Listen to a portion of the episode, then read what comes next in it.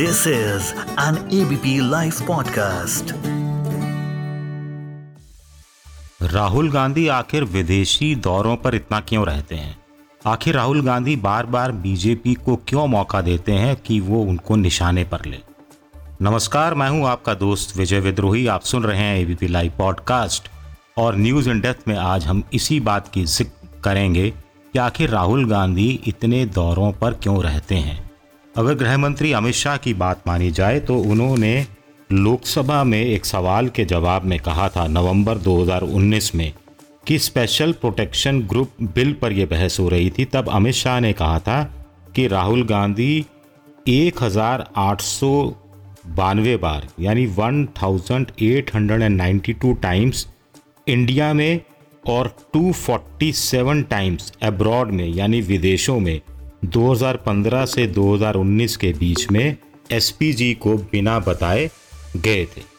यानी चार साल में 2015 से लेकर 2019 के बीच में एसपीजी को बिना बताए दो सौ सैंतालीस बार 250 बार करीब करीब 250 टाइम्स करीब करीब राहुल गांधी विदेश के चार महीने में 250 बार, यानी हर साल करीब पैंसठ बार के आसपास, साठ बार के आसपास वो विदेश गए। तो 60 बार विदेश जाने का मतलब है कि एक साल के अंदर तीन सौ पैंसठ दिन होते हैं। तो 60 बार अगर आप जाते हैं तो आप समझ लीजिए कि साल में आप कितने दिन, अगर दो दिन का भी दौरा रहा या तीन दिन का भी औसत रूप में रहा विदेश का दौरा तो 120 से लेकर 180 यानी करीब 150 दिन आपने विदेश में बिताए हैं। तो क्या किसी अपोजिशन पार्टी के नेता को इतना टाइम विदेश में बिताना चाहिए? खासतौर से ये देखते हुए कि जब कांग्रेस की हालत खराब है, जब कांग्रेस पर और राहुल गांधी पर बीजेपी यही बहाना करके हमला करती है और जब कांग्रेस के नेता राहुल गांधी को देश में बहुत काम करने की ज़रूरत है, तब वो इस तरह का काम कर रहे हैं। अब मौके की भी बात होती है, देखिए, अब राहुल गांधी का जो लेटेस्ट दौरा था, वो शायद स्वीडन का था या डेनमार्क का था, पता नहीं लेकिन उसके बाद एक 12 सेकंड का एक वीडियो सामने आया है, काठमांडू का वीडियो सामने आया है, जिसमें वो किसी पब में या किसी क्लब में है, एक शादी का समारोह है, उनकी एक महिला दोस्त है, पत्रकार, उनकी शादी है, उनकी शादी नेपाल में एक ऐसे शख्स से हो रही है जो टूरिज़्म के धंधे में बहुत आगे हैं। राहुल गांधी चुपचाप खड़े हैं, अपने मोबाइल पर कुछ देख रहे हैं टी शर्ट पहन रखी है, उनके बगल में एक लड़की खड़ी है, जो कि बोतल हाथ में लिए हुए, शायद बियर पी रही है या कुछ। या कुछ और जूस पी रही होगी मुझे नहीं मालूम लेकिन कुल मिलाकर वीडियो में जो दिख रहा है वो मैं बता रहा हूँ आपको। इससे पहले राहुल गांधी प्रशांत किशोर के साथ 16, 17, 18 अप्रैल को प्रशांत किशोर और कांग्रेस के नेताओं से बात कर रहे थे। राहुल गांधी प्रशांत किशोर की एंट्री पर बात कर रहे थे। प्रशांत किशोर अपना प्रेजेंटेशन दे रहे थे कि किस तरह से वो कांग्रेस में आकर क्या क्या करना चाहते हैं। 2024 के लोकसभा चुनाव के संदर्भ में कांग्रेस को किस तरह के नेता की, किस तरह के नारे की, किस तरह की नीति की, किस तरह की नीयत की ज़रूरत है। कौन मैसेंजर होगा, क्या मैसेज दिया जाएगा, क्या मशीनरी होगी, क्या मैकेनिक्स होगी, इन तमाम चीज़ों का अध्ययन करना था। लेकिन एक दिन बात करते हैं, फिर राहुल गांधी विदेश चले जाते हैं तो इसका मतलब वो अपने लोगों तक यही संकेत देते हैं कि प्रशांत किशोर जो कांग्रेस में आ रहे हैं, जो 600-700 स्लाइड दिखा रहे हैं या बड़े बड़े आंकड़े, गहराई से आंकड़े पेश कर रहे हैं, उन सब में राहुल गांधी की बहुत ज़्यादा या तो दिलचस्पी नहीं है, या वो बहुत ज़्यादा इंटरेस्टेड नहीं है कि प्रशांत किशोर आए, या इस बात को वो अभी पूरी गंभीरता से नहीं ले रहे, या इस बात को पूरी प्रायोरिटी से नहीं ले रहे।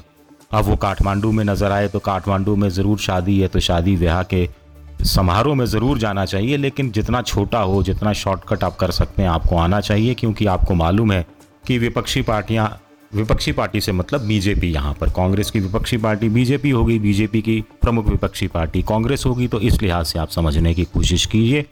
तो राहुल गांधी भी जानते हैं, उनकी गैर मौजूदगी को लेकर एक प्रश्न चिन्ह खड़ा किया जाएगा, खासतौर से कांग्रेस का जब चिंतन शिविर अभी उदयपुर में तेरह से पंद्रह मई को होना है तो उसकी तैयारियों की ज़रूरत है। कागजात इकट्ठे करने की ज़रूरत है, नीति, रणनीति बनाने की ज़रूरत है, क्योंकि वहाँ जाकर 400 डेलीगेट्स के बीच तो नीति नहीं बनने वाली। आप जानते हैं, आपको तो कुछ अध्ययन करके जाना पड़ेगा, कुछ होमवर्क करना पड़ेगा, कुछ स्लाइड देखनी पड़ेंगी, कुछ आंकड़े लेने पड़ेंगे और वहाँ जाकर अपना प्रेजेंटेशन देना पड़ेगा। तो उस हिसाब से ये तैयारी क्या नहीं करनी चाहिए थी? इससे पहले भी राहुल गांधी अब तब भागते रहे हैं। ऐसे बहुत सारे उदाहरण हैं जब राहुल गांधी देश में होने चाहिए थे, लेकिन देश में नहीं मिले। इससे पहले का जो उदाहरण है, वो ये बताता है कि दिसंबर 2021 में कांग्रेस ने ऐलान किया कि राहुल गांधी पंजाब में कांग्रेस के अभियान की, चुनावी अभियान की शुरुआत करेंगे, तीन जनवरी से करेंगे। लेकिन राहुल गांधी फिर कहीं विदेश चले गए। पंजाब में कांग्रेस हार गई। राहुल गांधी के ना होने के कारण पोस्टपोन करना पड़ा कार्यक्रम। इससे पहले फरवरी 2020 में भी राहुल गांधी विदेश में थे, जब दिल्ली में दंगे हो रहे थे, नॉर्थ ईस्ट दिल्ली में दंगे हो रहे थे। कांग्रेस शांति मार्च निकाल रही थी। वो सोनिया गांधी के साथ उनके एनुअल मेडिकल चेकअप के लिए अमेरिका गए थे जब मानसून सत्र चल रहा था और उस दौरान जो कृषि कानून थे, तीन कृषि कानून जिसको बाद में मोदी सरकार ने वापस ले लिया था, उन पर बहस हो रही थी। इन तीन कृषि कानूनों का व्यापक तौर पर कांग्रेस और राहुल गांधी विरोध करते रहे हैं। दिसंबर 2020 में भी वो बाहर चले गए थे, जब पार्टी का फाउंडेशन डे था। 28 दिसंबर अठारह को कांग्रेस का गठन हुआ था। और फाउंडेशन डे पर बहुत ज़रूरी रहता है कि उनका नेता उपस्थित रहे। अब दस दिन पहले, दस दिन बाद भी विदेश जा सकते थे। ऐसी क्या ज़रूरत थी कि 28 दिसंबर को ही वो देश में ना रहें? ये समझ से परे है। इसके अलावा दिसंबर 2019 में भी वो देश में नहीं थे, जब देश में ख़ास तौर से दिल्ली में सी यानी नागरिकता संशोधन अधिनियम के खिलाफ आंदोलन चल रहा था शाहीन बाग में आंदोलन चल रहा था। तब जामिया मिलिया इस्लामिया में छात्रावास जो था, वहाँ पर पुलिस घुसी थी, डंडे मारे थे और प्रियंका गांधी इसका विरोध कर रही थी, कांग्रेस विरोध कर रही थी।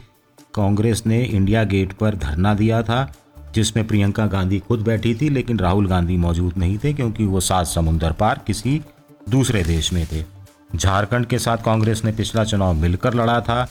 ऐसे में आमतौर पर माना जाता है कि झारखंड मुक्ति मोर्चा के जो प्रमुख हैं, हेमंत सोरेन उनके साथ राहुल गांधी संयुक्त रैलियाँ करते नज़र आएँगे। लेकिन ये ज़िम्मेदारी भी प्रियंका गांधी को उठानी पड़ी थी क्योंकि राहुल गांधी देश में नहीं थे, बाहर थे। झारखंड मुक्ति मोर्चे के साथ, हालाँकि जो उनका कम्बिनेशन था, वो रंग लाया था और वहाँ पर कांग्रेस अब सरकार का हिस्सा है। अक्टूबर 2019 की बात करते हैं। मई 2019 में कांग्रेस लगातार दूसरा लोकसभा चुनाव हारी थी। लगातार दूसरी बार 50-55 के आसपास सीटें आई थी और राहुल गांधी ने अध्यक्ष पद से इस्तीफा दिया था, लेकिन फिर भी पार्टी में रहकर कार्यकर्ता के रूप में काम करने की उन्होंने कसम खाई थी। लेकिन यहाँ फिर वो विदेश चले जाते हैं अक्टूबर 2019 में, जब कांग्रेस हरियाणा में और महाराष्ट्र में विधानसभा चुनाव लड़ रही थी। हरियाणा के अंदर तो अशोक तंवर को उन्होंने अध्यक्ष बनाया था, वहाँ पर भूपेंद्र हुड्डा कुछ नाराज़ चल रहे थे, महाराष्ट्र में भी कुछ अड़ंगेबाजी चल रही थी। और राहुल गांधी के अनुसार चीज़ें नहीं चल रही थी, इसलिए वो बाहर चले गए थे। हरियाणा के अंदर तो बाद में बीजेपी को बहुमत भी नहीं मिला था। नब्बे की विधानसभा है, बीजेपी को छियालीस चाहिए थी, चालीस जीती थी और उन्होंने दुष्यंत चौटाला की दस सीटों के साथ मिलकर सरकार बनाई थी। कांग्रेस 28 पर आई थी, लेकिन थोड़ा कांग्रेस और ज़ोर लगाती। राहुल गांधी खुद दौरे करते, गाँव के दौरे करते तो शायद कांग्रेस वहाँ पर सत्ता में आ भी सकती थी।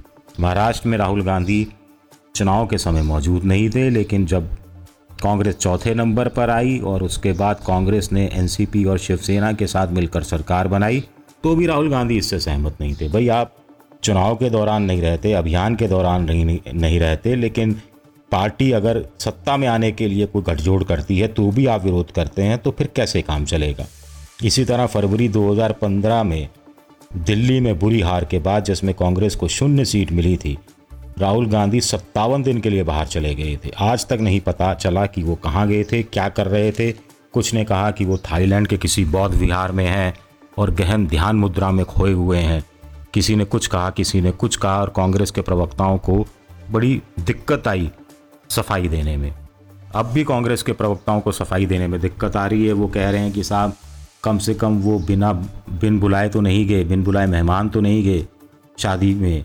जैसा कि नवाज़ शरीफ, प्रधानमंत्री पाकिस्तान के उनके घर शादी थी तो भारत के प्रधानमंत्री अफ़गानिस्तान से लौटते हुए बिन बुलाए मेहमान की तरह चले गए। थे इस तरह की देखिए तर्क वितर्क से कोई फ़ायदा नहीं है। ऐसे आप तर्क करेंगे तो लोग राहुल गांधी के बाहर जाने को, लगातार बाहर जाने को, काम के वक्त बाहर जाने को इम्पोर्टेंट जब कुछ चल रहा हो कांग्रेस के अंदर और बाहर, तब बाहर जाने को जायज़ ठहरा देंगे।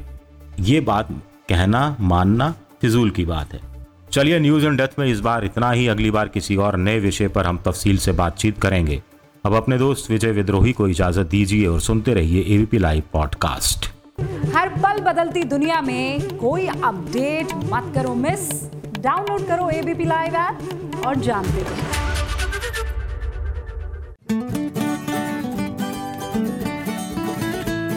This is an ABP live podcast